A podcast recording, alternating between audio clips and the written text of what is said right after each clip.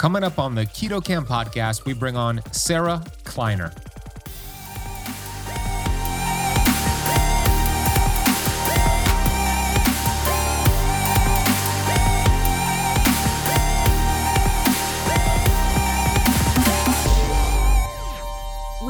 Understand how your hormones work on a circadian rhythm, that is where it clicks for you as to why you don't want to be eating later in the day if your goal is autophagy, if your goal is weight loss, if your goal is optimal health. You really want to eat earlier in the day when the cortisol is a little bit higher and you're more insulin sensitive in the morning. So there's research that shows, you know, the same meal that you eat in the beginning of the day is actually processed different if you eat it at the end of the day. Your body is more able to uh, utilize that food for fuel, break it down, utilize those macronutrients if you eat it in the beginning of the day versus the end of the day.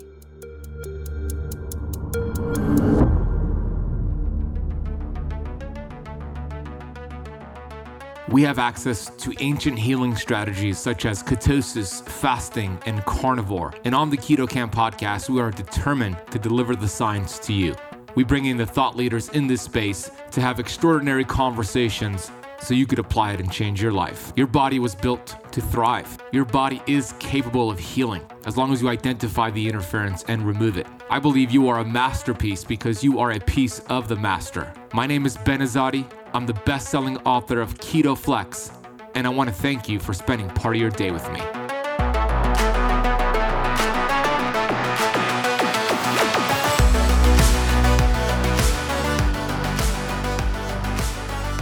Hey, Keto Camper, Ben Azadi here, the host of the Keto Kamp podcast. I'm very excited to be with you today. As I always say, thank you for pressing play. Today, we bring on the amazing Sarah Kleiner to talk about some very fascinating topics. She's going to start with her backstory, battling with energy, weight, mood, sleep problems most of her life, several miscarriages, and some of the things she did to take control over her health. Started with carnivore, it evolved to different variations of carnivore. She was a vegan, it, it destroyed her health. You'll hear that backstory. And then we get into some really incredible geeky topics. So if you're somebody who loves the geeky topics, this is for you. We get into circadian rhythm, the best time to eat your foods, uh, why it's important to actually eat more breakfast and lunches and skip your dinner. This is a paradigm shift for those who practice intermittent fasting because, like many, and myself included, we're so used to skipping breakfast. You know, I used to call breakfast the dumbest meal of the day. I talk about that. My mindset has changed. You know, the science has changed and it's always changing. But she's going to make the case, and I agree with her, that it's better to have your calories earlier on in the day. We'll talk about the problem with wearing sunglasses, how the sun has different red light, blue light spectrums at different times of the day, how the sun is so healing, the most important times to get outside, how we have this circadian clock, this internal clock, the suprachiasmatic nucleus, and what happens with melatonin and sunshine exposure, what happens with our cortisol cycle, and why some are prone to sunburn and those are not. We talk about why she decided to quit strict carnivore. Some of the things that red light therapy can do that are just mind blowing. I love red light therapy and I've been using it for years. I've studied photobiomodulation and I learned a ton of new things about increasing gut diversity, uh, helping with sleep, what it does with melatonin, and what it did for her to actually conceive at the age of 40. Super cool.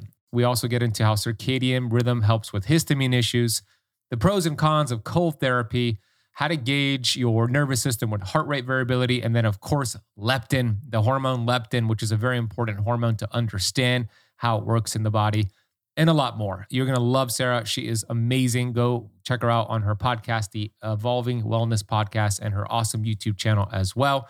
Before I bring her on, I want to get to today's Apple Podcast rating and review of the day. This is a five star review from Tippix titled Wow. What an awesome podcast. I listened to you on the Resetter podcast, Love Dr. Mindy, and had to find you on Keto Kamp immediately. Your energy, excitement, and enthusiasm are so inspiring. Not to mention your vast knowledge about ketosis, the ketogenic diet, flexing, etc., and all the tips and tricks. Your content is so powerful, it changed my mind and my family's lives. Thank you. Thank you. Wow. What a review. I love Mindy. Her podcast is amazing. Everybody go subscribe to it, the Resetter podcast.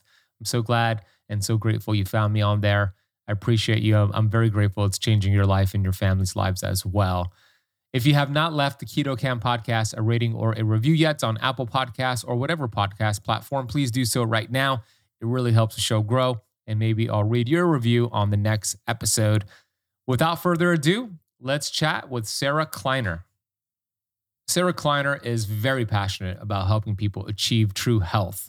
She's data driven, she's a self proclaimed geek like myself, and she specializes in teaching individuals how to retrain the hormonal energy management system of their bodies and incorporate proper nutrition to look and feel their absolute best. She's done a lot of guinea pig experiments, which we'll talk about, and she is committed to serving the world. Here is Sarah Kleiner. Sarah, welcome to the Keto Kamp podcast. Ben, thank you so much for having me. It's such an honor to be here with you today. The honor is also mine. I'm I'm uh, so grateful for the conversation we're about to have, which is gonna we're gonna geek out together. It's gonna be so much fun.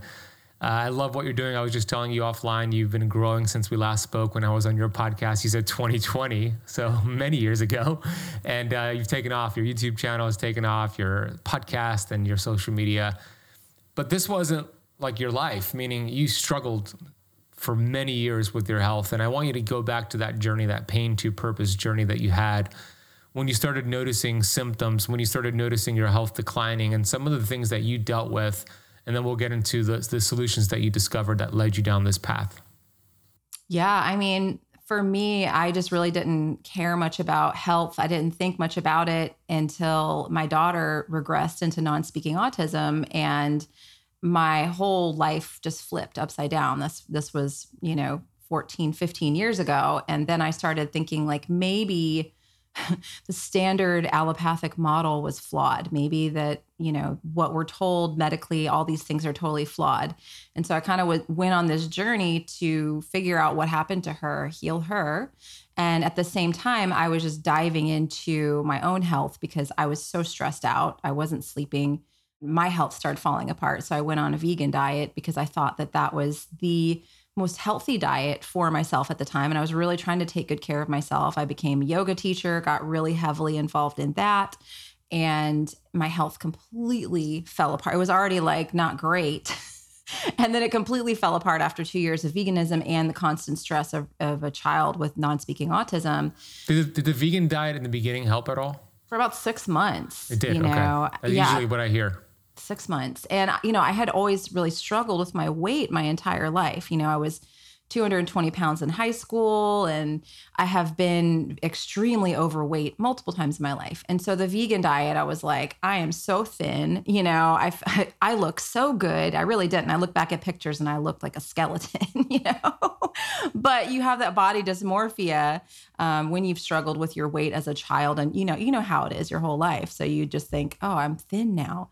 So I continued to do it until actually one of my yoga teachers was like, hey, you're falling apart. You're not going to be able to teach yoga. You're not going to be able to be of service to your community if you don't start eating some animal protein. And I needed to hear it from someone in the yoga community because I was very, you know, I wanted to do the right yoga thing and not kill animals and wanted to be peaceful and all of that. And so hearing that from him was like a big relief because he'd been a kind of a big deal yoga teacher in our community for 20 plus years and I really trusted him. And so that kind of made me finally say, I'll eat some egg whites, I'll eat some chicken. That's where I started.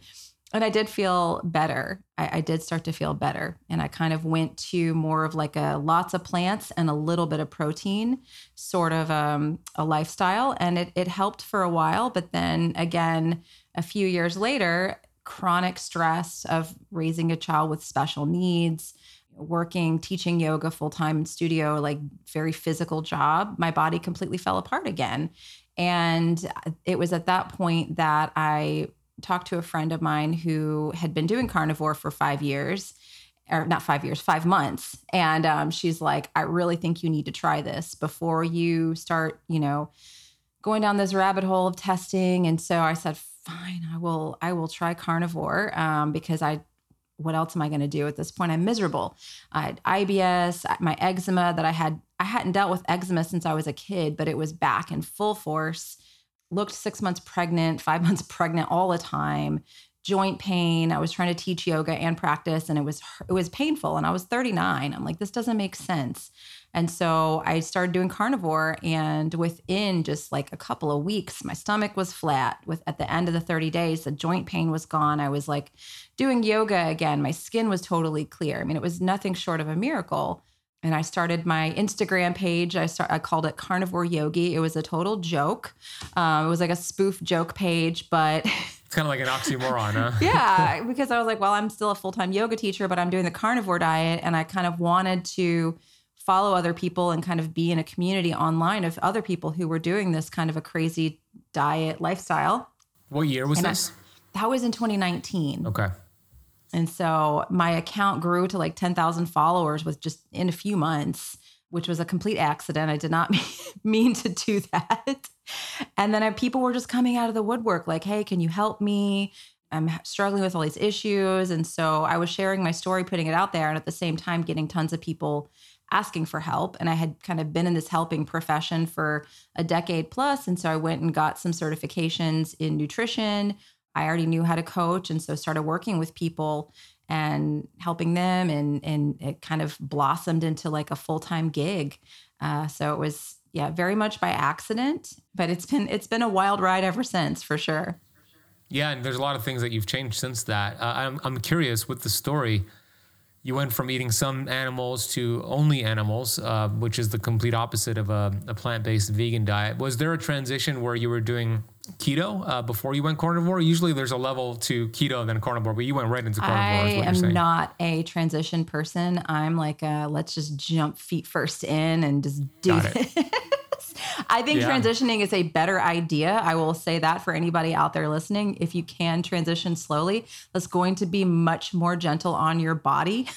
For sure, but I, that's just not my style. No, So I get just- that. I, I'm kind of like you. I, I I jump right in as well. Yeah, It's just not common, right? It's usually the the in general like the trends go from like okay, I'm unhealthy, I'm eating a standard American diet, maybe a vegan diet, but then they get sick and then it's like paleo and then they feel good with paleo whole 30 and then okay i hear about keto let's do keto and then i feel good and then carnivore is usually the level after that it's usually the, the, the steps for most people but you went from vegan to some animal products to full on carnivore and uh, and it worked. Look, all those symptoms got better uh, because you removed all these anti-nutrients. You started to heal the gut, give it a break. At what point did you transition? Because you did some testing with carnivore. I saw on your YouTube channel. I'd love to share a little bit about the testing you did specifically for carnivore and some of the things you saw with it. Yeah, you know, after about a year is when I started thinking "Hmm, things are not optimal, right? Like I started noticing Was gaining a little bit of weight. I was feeling more tired. I was just having a few issues pop back up. And, you know, I was deep into the carnivore community. And so I was being kind of told carnivore harder, fast more. You know, you're starting to gain weight. You just need to fast more and do more OMAD and this, that, and the other. And um, my hormones, my T3 was low. So that was an issue.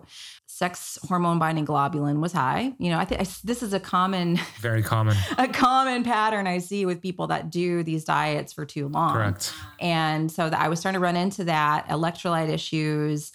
Yeah, and, and that's where I, really where I was. And then the blood glucose was kind of hovering in the 90s, low 100s. So it was kind of almost this like my body was having a stress response clearly. Uh, but I was stubborn. And so I switched to a high fat carnivore. So I was going like really, really high fat, lots of beef suet, butter, you know, fat trimmings, and just a little bit of protein.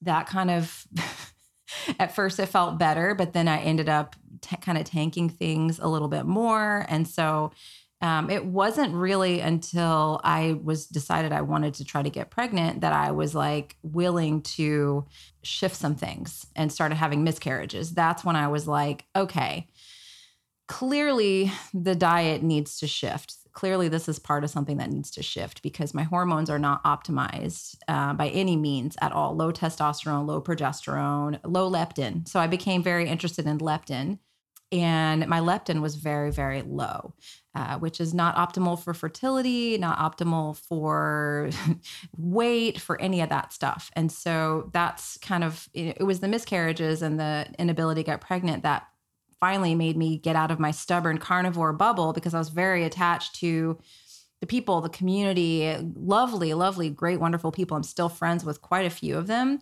but I was just very much into like, okay, well, they keep saying if I just do this a little bit better, tweak this a little bit better, things will improve. And they just were not improving, you know? Yeah. Well, kudos to you for not staying in the dogmatic box. It's, it's hard to get out of that box, but it's not healthy to be in that box. And to your point, I see that all the time with long term ketosis, long term carnivore, any kind of restrictive uh, dietary patterns that you do too long. And they're all great tools, but they're not the only tool, right? So for like the T3 is a perfect example. That's so common when you have chronically low levels of insulin. You're not gonna. It helps to convert T4 to T3, and then boom, you don't have this active thyroid hormone that is so important for so many functions. And the leptin thing is interesting, and I want you. We're going to go a little bit deeper into leptin later on in the episode, but let's touch upon it real quick with your situation. And I've seen this very commonly with long term continuous ketosis, low leptin levels. And you also see that with somebody who's eating like a high carbohydrate diet, standard American diet, like this leptin resistance sort of thing. And then it gets better, and then it goes back to this resistance. So, what exactly is happening there? So, leptin is like a master circadian signaling hormone that it impacts all your sex hormones, thyroid hormones. There's, I mean, it's like this huge signaling hormone. And essentially when you become leptin resistant you can either have leptin that's too low or leptin that's too high. And so we when we're looking at leptin we need to consider the types of foods that we eat. So protein is really really important for leptin. We need to consider meal timing.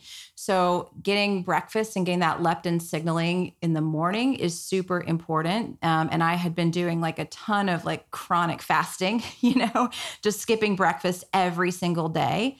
And so i think that can that's why you tend to see a lot of like carnivore keto people that have been doing that for a while the fasting in the morning that can also create low leptin. That makes sense. Yeah and, and just kind of constantly being in this state of ketosis having you know no carbohydrates nothing like that that can also create a low leptin situation for people. And so there's a lot of things. And then if you're eating like a most people don't have this problem. I'm finding this is just like an issue with people who are kind of in the keto low carb kind of space. It's not necessarily people who are eating like a regular diet. Most people have high leptin and they're leptin resistant. They have elevated leptin right? And so it's yeah when i started l- focusing on leptin and kind of creating a diet and a lifestyle plan to get my leptin levels back into an ideal range that's when I started seeing the most change with my hormones. That's when I started seeing the most change with my weight because I had gained 20 pounds. It felt like it was seemingly out of nowhere while on carnivore. You gained 20 pounds on carnivore. I did. Yeah. Wow. I did. Yeah. And I was fasting. I wasn't eating every day till two. And I kept on being like, all right, I need to fast. Like I said, the carnivore people are telling me you need to fast harder. You need to carnivore harder, do, do Yeah. it this way. And nothing was working. And I just was getting more and more inflamed and more and more frustrated. And so, yeah, I had, I, when I started approaching things less from the view of like a dogmatic d- um, diet and more from the viewpoint of leptin, that's when I started seeing the most change. Interesting. Would you classify this form of low leptin from excessive fasting, ketosis, carnivore as a, a form of leptin resistance, or would you call it mm-hmm. something else? Oh, definitely. I mean, I, I call it a form of leptin resistance. High leptin, low leptin. I mean, you treat them a little bit differently, but you're still going to have a lot of the same issues for sure. Okay, get it. We're gonna get back into the circadian part. Uh, I just wanted to touch upon that with your your backstory. Let's continue your story with carnivore. Did you do? I saw on your YouTube you did some gut testing too. What, what did you see with I the gut did. test? Um, so not a lot of diversity. Yeah, which makes sense because you were eating the same foods over and over. Right. Not a lot of diversity, um, low Akkermansia, some different, I guess, gut bacteria that would actually cause me to hold on to more weight. They were, it was like you have like a higher percentage, like a 50 to 100% chance of being overweight based on your gut bacteria. Oh So it wow. was, yeah, it was really interesting. And so, yeah, that's the gut testing was interesting. Um, which test? Which company did you use? uh, that was at the time it was Thryve. Um, that's what I was Okay. using. Yeah. Yeah. The cool thing is I was able to really correct that using more circadian principles and red light therapy on my gut, grounding, going outside. So it did I and I it didn't really involve taking like a ton of probiotics or like doing a bunch of different things with my diet. It was more the circadian piece that was able to correct that, which was pretty cool. Very cool. You can't fix a gut with just throwing probiotics at it. It's actually could cause more problems taking the same probiotic over and over and over for a long period of time.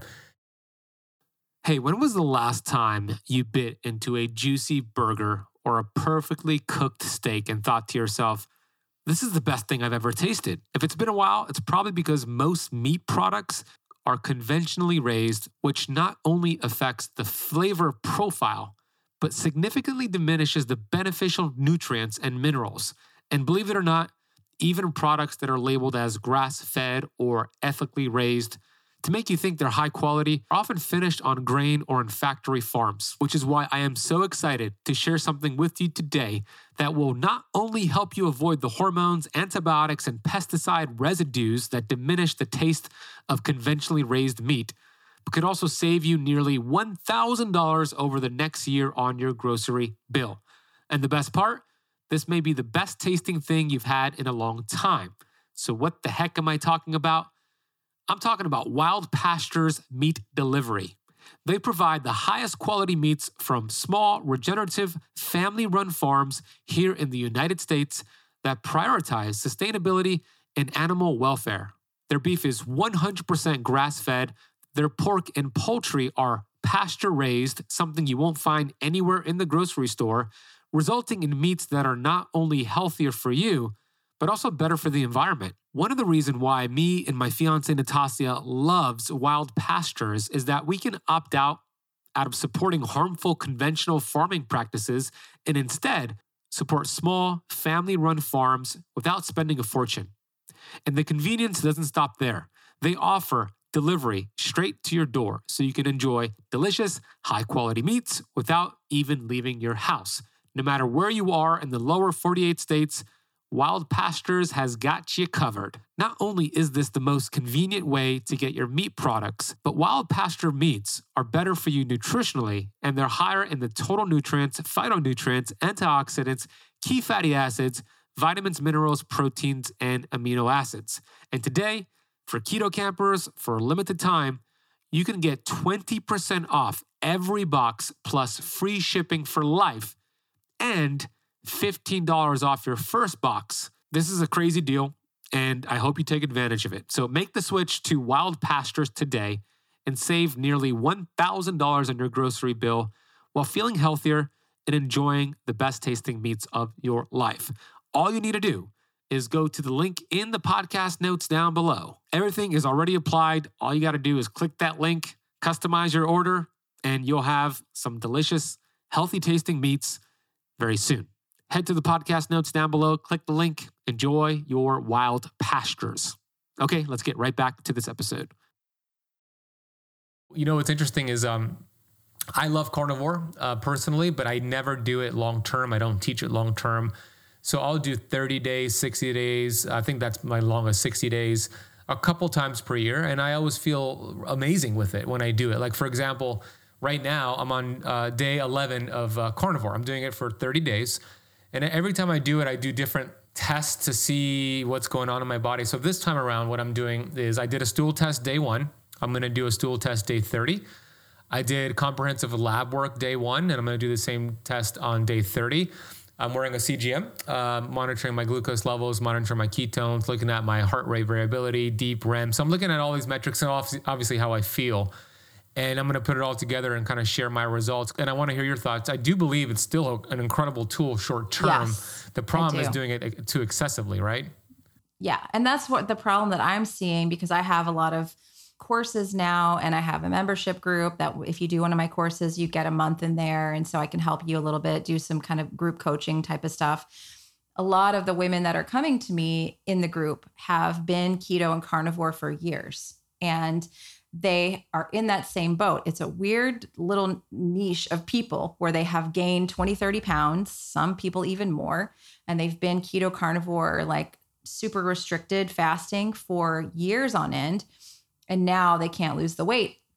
Doesn't matter how much more they restrict, fast, all that stuff, exercise, it just kind of pushes the body into a more inflamed state. And so I do try to get out there and talk about this because you know you kind of think you're crazy when you're going through it you know and if you watch like uh, some of the bro dieting people that you know i both know like biolayne or they are really notorious for talking about how it's just laziness and you need to count calories harder and more and the women that are coming to me are doing that.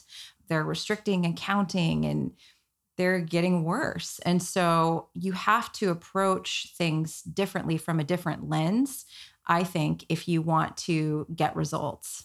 I'm with you, Sarah. I, I, haven't heard one person come to me, and I've spoken to thousands of people. I haven't heard one person come to me and say, Man, that Layne Norton changed my life with his t- teachings. Like he got my hormones back. I've never heard one person say that. I've heard the opposite that calorie counting has destroyed me and maybe neurotic or whatever it is. Um, and you're right. Uh, the definition of insanity is doing the same thing over and over and over and expecting a different result. I get so many comments on my YouTube channel and social media and messages saying, and you do too. Ben, I've been doing carnivore for three years. Ben, I've been doing ketovore for two years. Ben, I've been doing keto for five years. And I hit a stall. I'm gaining weight. I'm not getting results. And I tell them the same thing. We got to mix it up.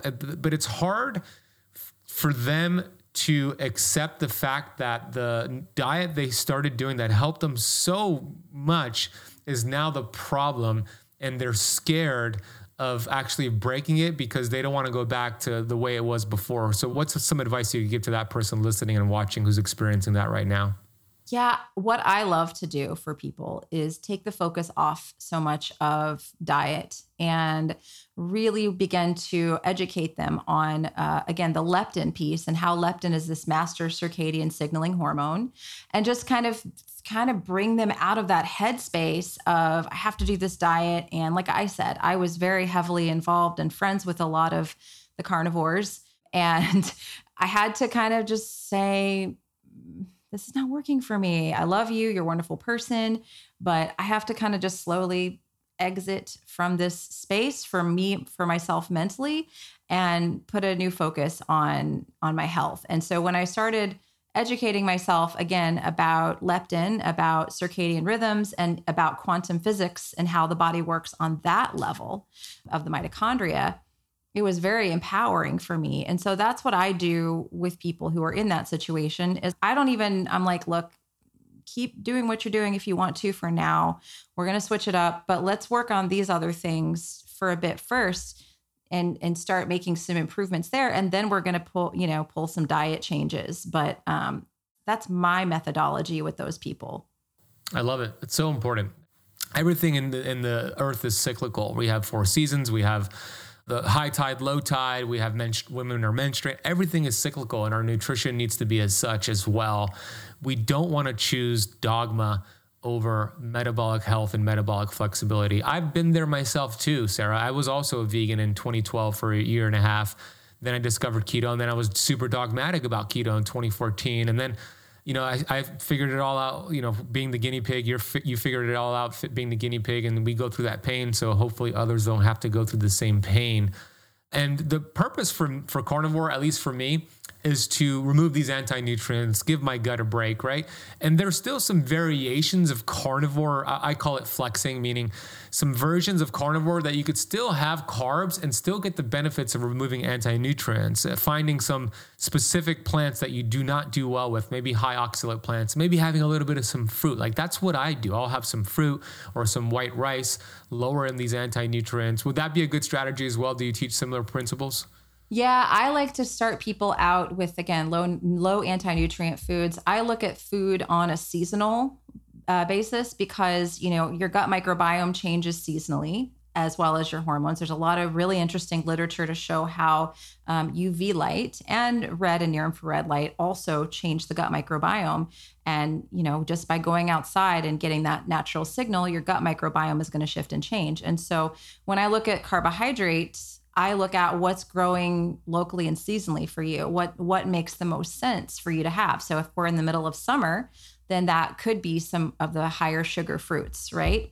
Um, if we're in the dead of winter, there's less of that available. So I'm going to push people more towards like the root vegetables, the winter squashes, um, cellar stable types types of food. And so uh, that's the way I do the carb cycling with people. And I'm, you know, you know this too. You're careful about it. You don't have them do like 300 grams of carbs their first time. Like that, you start with, you know, maybe a, a potato at the end of your meal, right?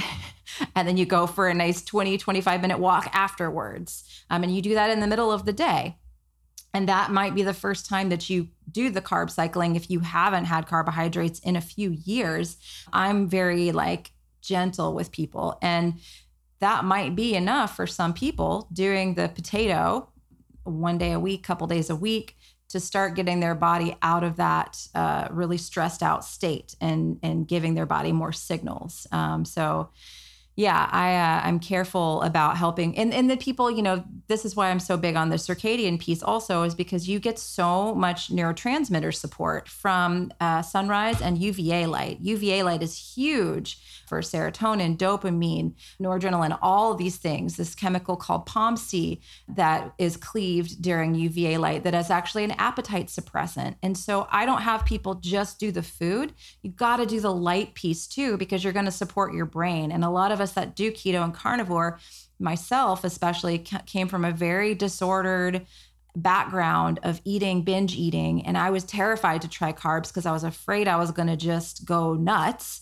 And so I'm like, you got to do the light piece with the carb reintroduction because your neurotransmitters are going to get so much support from that sunlight and then blocking the blue light after dark as well is equally important and i find that people you know that previously had a lot of issues with binge eating and the carbs they're terrified of it they are doing these protocols and they're able to successfully bring some carbs back in without going completely off the rails very cool that you tie in the the sunlight, the the UV UV B you said or UVA? UVA. UVA. UVA. So it's sunrise is you know obviously when we first come up, it's sunrise is usually the first you know 45 minutes of the day, and the next little piece that's super important is UVA. That UVA window that is responsible for again serotonin, dopamine, POMC. It also tells your body make thyroid hormone, sex hormones, like all those hormones, everything comes online in that UVA window. So it's really crucial that people are getting that.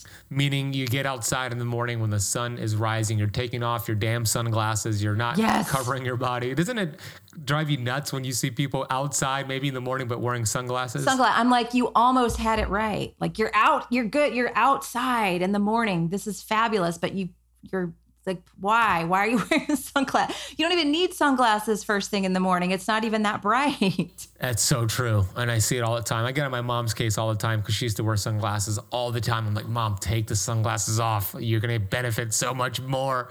So that's interesting. You could actually get that morning sunlight, and uh, on that day, it would be a good day to actually introduce more carbs. You're going to handle it better.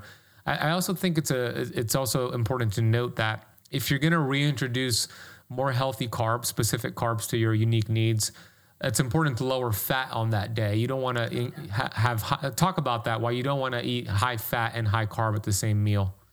Right. Well, I mean, that's just a recipe to to gain weight, essentially, exactly. in really simple terms. you know, most people are they're not coming to me to gain weight. Some people do, um, but a lot of most people are coming to me to lose weight or just feel better and not gain weight. And so that's you know, you have to have protein is a is a solid macronutrient. You got to have it in there. We keep that consistent. I know you're on the same page with me as that is important for leptin, important for so many functions in your body, brain health, all that bioavailable protein, right?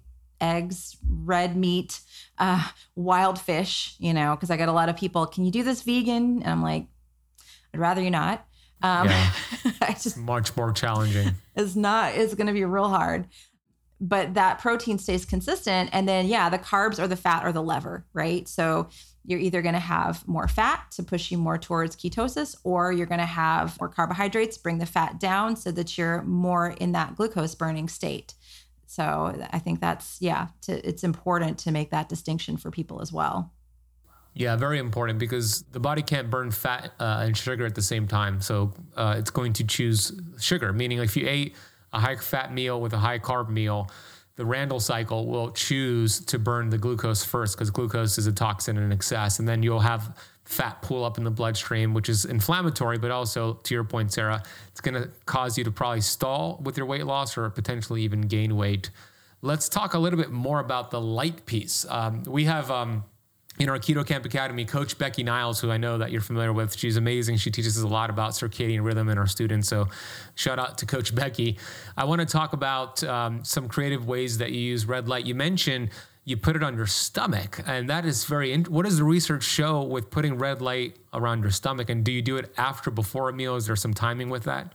No, I don't really time it with meals or anything like that. I just try to do it as long as the sun is up because there is some research that shows that these wavelengths that are more powerful infrared can stop your body from making melatonin. And so I always tell people if you're going to do red light therapy with a, pa- a powerful panel, there's that research that shows you will stop melatonin production. So don't do it after sunset. And that's pineal melatonin because you actually do make subcellular mel- melatonin in response to infrared. So it's pretty cool that you do you can make melatonin during the day using infrared panel. But there's research that shows it was actually done on parkinson's patients that showed major increase in gut microbiome diversity when doing red light therapy on the gut specifically. And that kind of happened to me by accident because I was trying to get pregnant. I had had multiple miscarriages and I started diving into the research on red light therapy, infrared light, and found some interesting studies showing women over 40 who had had failed IVF uh, did, I think it was like a 60 to 90 day protocol of red light therapy on the abdomen.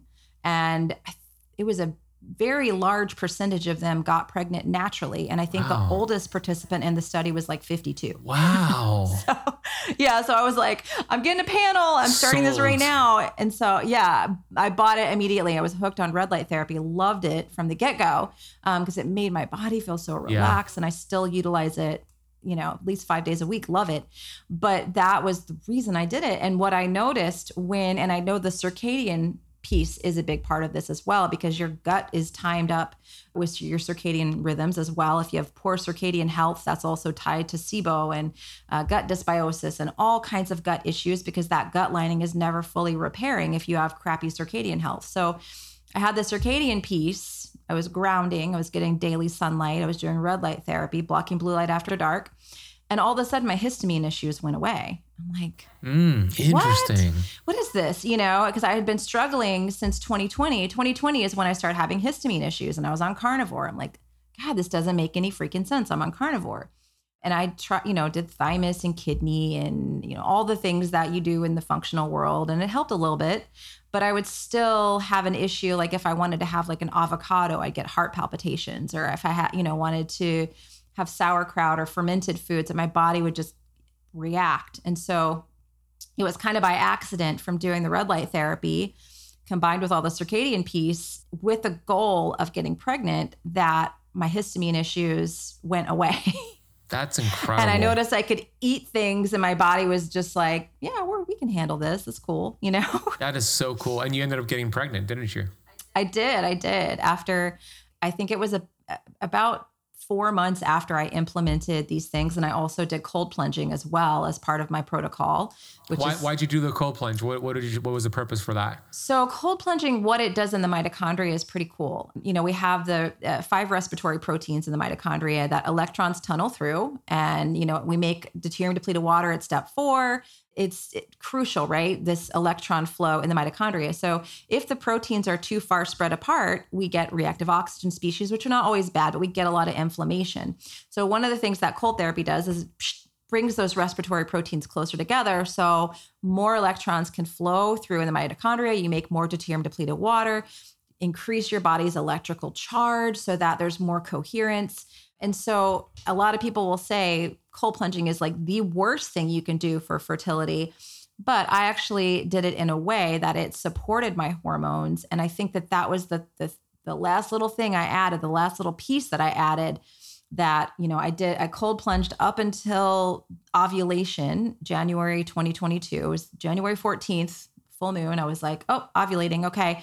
So this morning is my last cold plunge and stop cold plunging after ovulation. And then at the end of that month, pregnant with my son. Wow. Yep. And so I'm a huge believer in it, but she, it's kind of like fasting and keto. You have to do it with nuance and respect for your hormones, right? So the, the Oh, mistake yeah. I see people making is like, I got to cold plunge every day. I got to do it five days, six days a week, 30, you know, more is better. It's the American way more, better, faster. With a woman, you have to ease your way into it. You don't just jump into 32 degrees your first time. You start it out at 60, 65 degrees, five minutes at a time three times a week, slowly ink it down. You know, uh, if you're in that, you know, luteal phase and you don't feel good, listen to that. Don't push through luteal phase and cold plunging. Maybe even take the week, you know, days 21 through 28, maybe take it off, right? But that's, I've, you know, I have a fertility course and I actually have a ton of women. right now, I have a 44 year old who just announced a pregnancy in my uh, private membership group. And people Wow. are doing these leptin protocols, cold plunging, and they're they're getting pregnant. So it's uh, I'm a big believer in it. Ah, I love it. Okay, a, a lot to unpack there. Um, number one, you are spot on about people hearing about cold plunging or even red light therapy or fasting or keto or even exercise. These are all hormetic stressors and they're essential. We want to make sure we have a high hormetic ceiling and we could incorporate more of these stressors and adapt and get stronger. So many people don't understand hormesis. So many people violate the principle of hormesis. And how many of these cold plunge coaches out there are getting these women or even men and coaching them on, oh, are you on your luteal phase or are you ovulating? None of them, zero. I mean, none of them are doing that. The standard question that I ask these cold plunge coaches is, how often, like, let's say you have a beginner that comes in, or even somebody as, as, as advanced when they come into your facility, how long do you have them go into the cold plunge? Three minutes. Three minutes. Even if they're brand new, yeah, three minutes. That's like the answer. I'm like three minutes at 39 degrees. That's a lot for somebody brand. No, no, no. My husband, my husband tried that because we bought a cold plunge for. I bought it for myself after I had the baby. It was my one of my gifts to myself. So we got a Morozko Forge, which I love.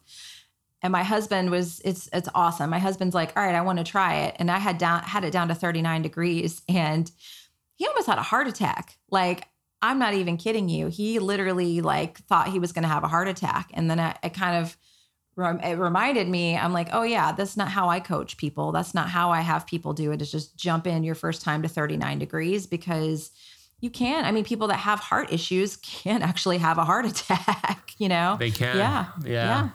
And, uh, and or a heart arrhythmia or something going on with their heart. So it's always important to consider that, especially if you're mitochondrial challenge right now. Like go low and slow with these things. Hey, Keto Kamper, there's something that I do every single day to supercharge my mitochondria to help with inflammation and soreness from a workout, and that is the use of red light therapy. This is called photobiomodulation, and there's a ton of research that shows the benefits of near infrared and red light therapy. The red light therapy that I use is from Bon Charge. I simply use it 10 to 20 minutes per day. It has both near infrared and red light. And every single day when I use this, I feel ready to take on my day. So, whether you're dealing with gut pain, joint inflammation, or you want to just supercharge your mitochondria, get your hands on a quality red light therapy device. And I highly recommend the one from BonCharge. They hooked you all up for being a Keto Kamp podcast listener with a 15% off coupon code. All you need to do, check out this product and all the wonderful products they have available, is to go to boncharge.com slash ketokamp and use the coupon code ketokamp at checkout to save 15% off your order. We will drop that link and coupon code in the podcast notes. Go check it out and let's get right back to this episode.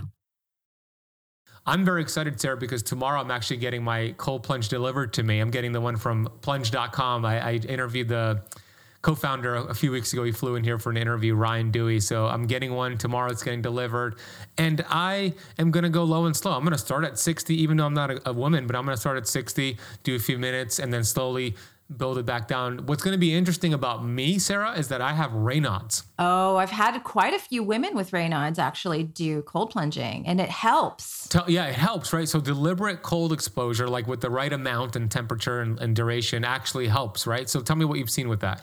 Well, I mean, you have to be very careful and go very slow. But I've seen a lot of women just has. I haven't worked with any men in particular that have Raynaud's, but a lot of women have a lot of success, a lot of pain relief.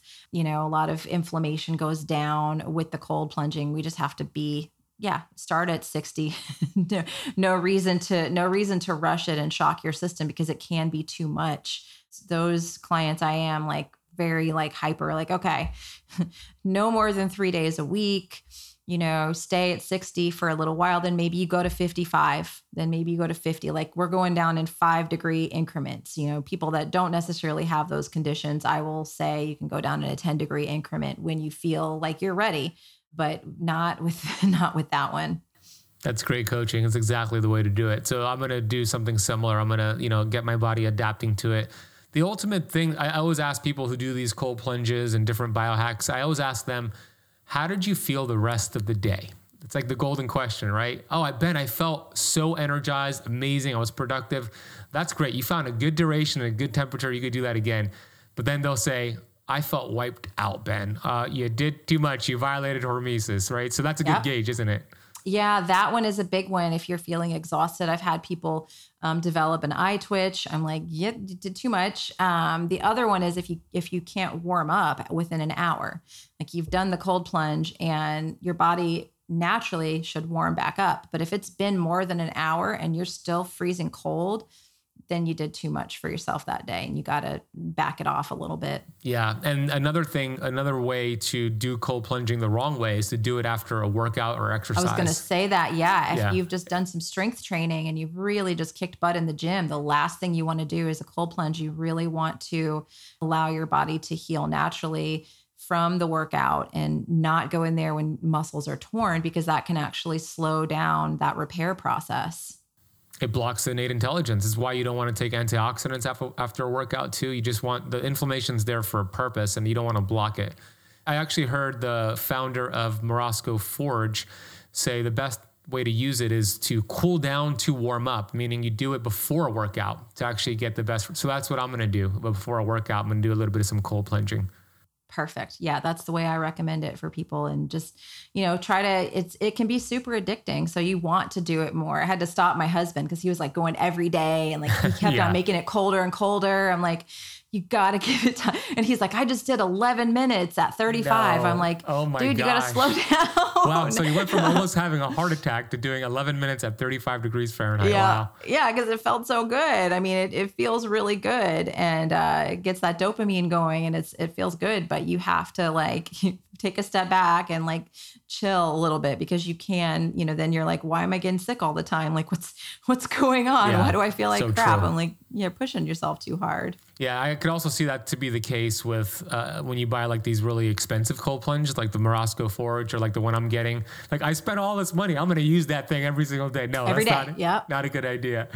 Okay. No, I mean mine's been sitting. We I've only used it twice since the middle of August because I've had such a high stress load, and so that's right. another thing. Smart. Like I, I tell people, I'm like, if you have a lot of stress going on in your life, if your sleep is really bad, if you've got, you know, you're just going through something just don't force yourself to cold plunge. Like it's going to be there for you when the stress passes, when the sleep gets better. So if you're going through something, just don't make don't feel guilty or bad for not doing it because that could push your body over. Yeah, that's a fair point. Same thing with fasting. I have my students uh, track heart rate variability as a good gauge to maybe this is a good cold plunge day. Maybe this is a good 24 hour fast day because your HRV is higher than normal. But if it's lower than normal, it's not a good day for that. I love the HRV as a gauge for that.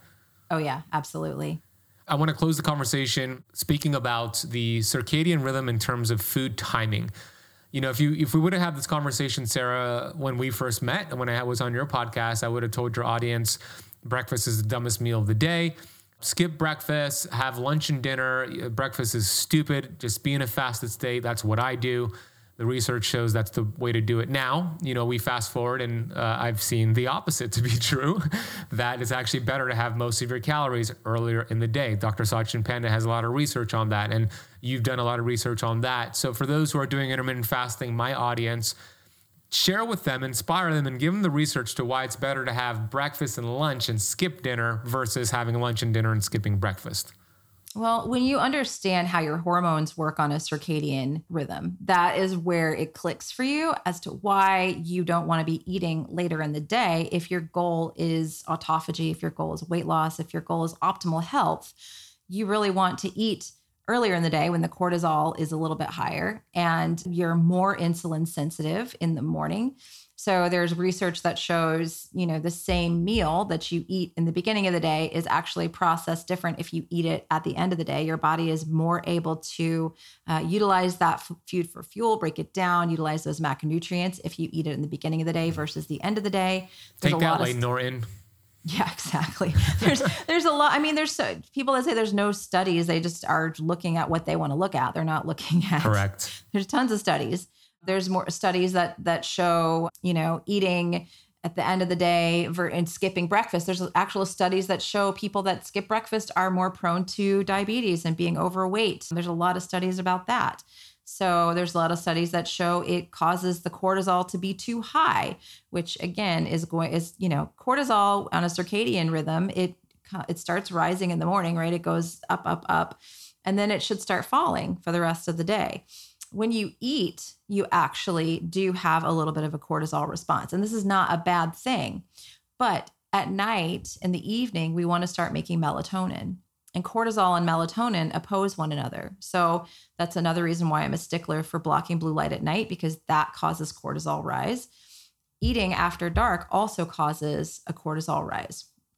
And, and also, eating too close to bedtime can block leptin from docking to the hypothalamus. And that is a huge thing for leptin resistance. If you are leptin resistant, and if you're 20 pounds or more overweight, then you can assume you're leptin resistant, right?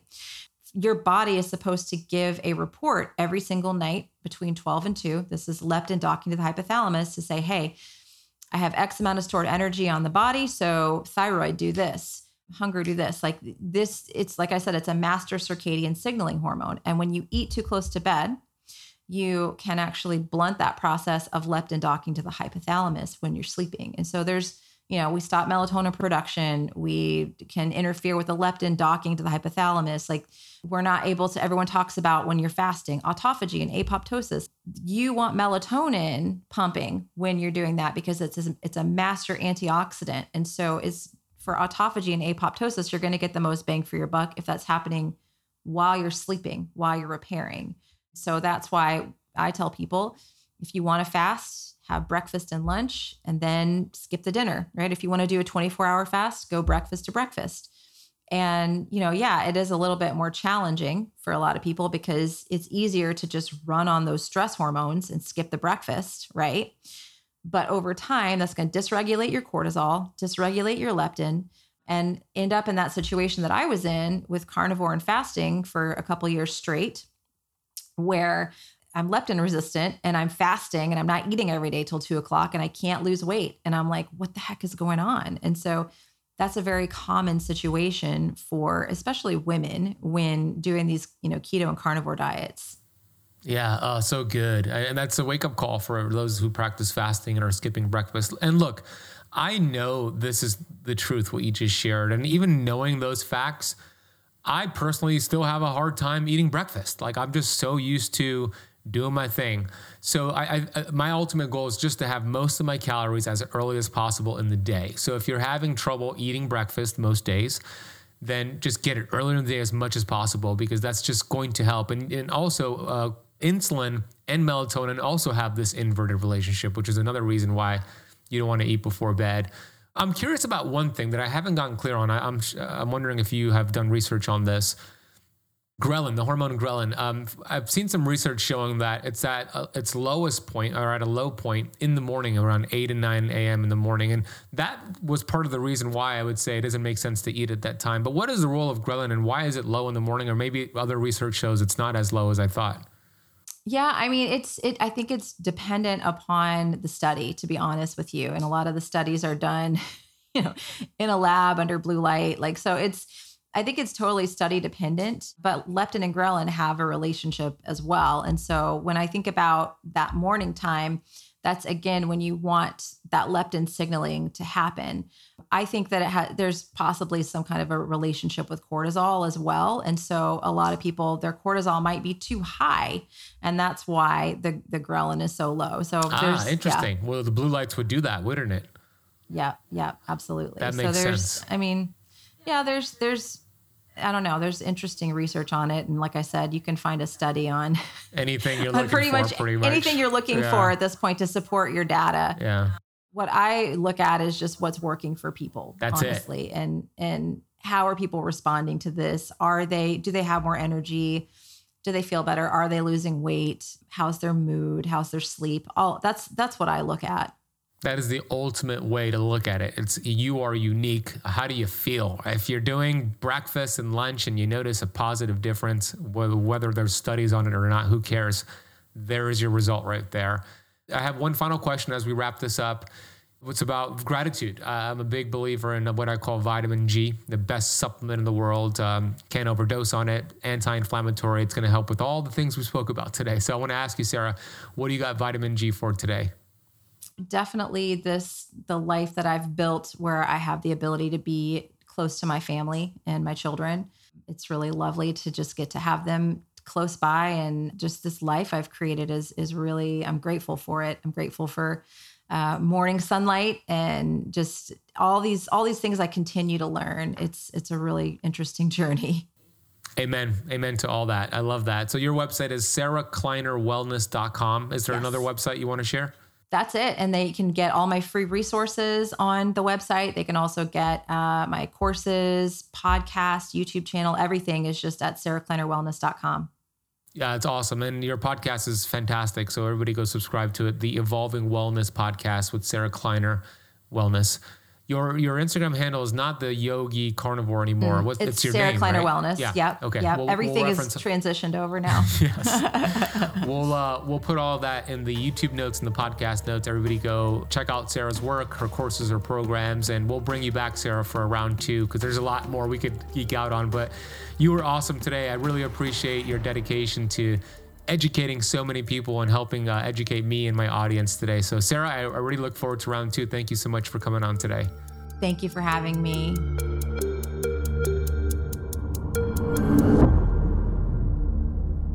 I really hope you enjoyed that conversation with Sarah Kleiner. If you want to watch the video format of today's interview and all of our interviews, that could be found on our YouTube channel, which is youtube.com slash ketokamp.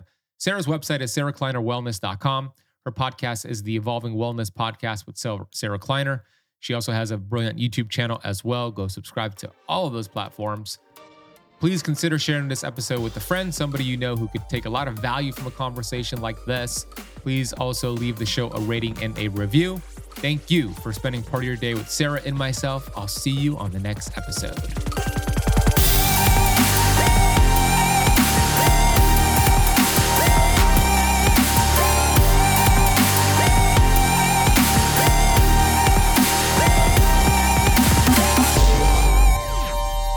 This podcast is for information purposes only. Statements and views expressed on this podcast are not medical advice.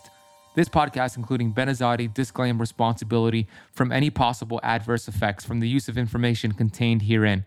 Opinions of guests are their own, and this podcast does not accept responsibility of statements made by guests. This podcast does not make any representations or warranties about guest qualifications or credibility. Individuals on this podcast may have a direct or non direct interest in products or services referred to herein. If you think you have a medical problem, consult a licensed physician.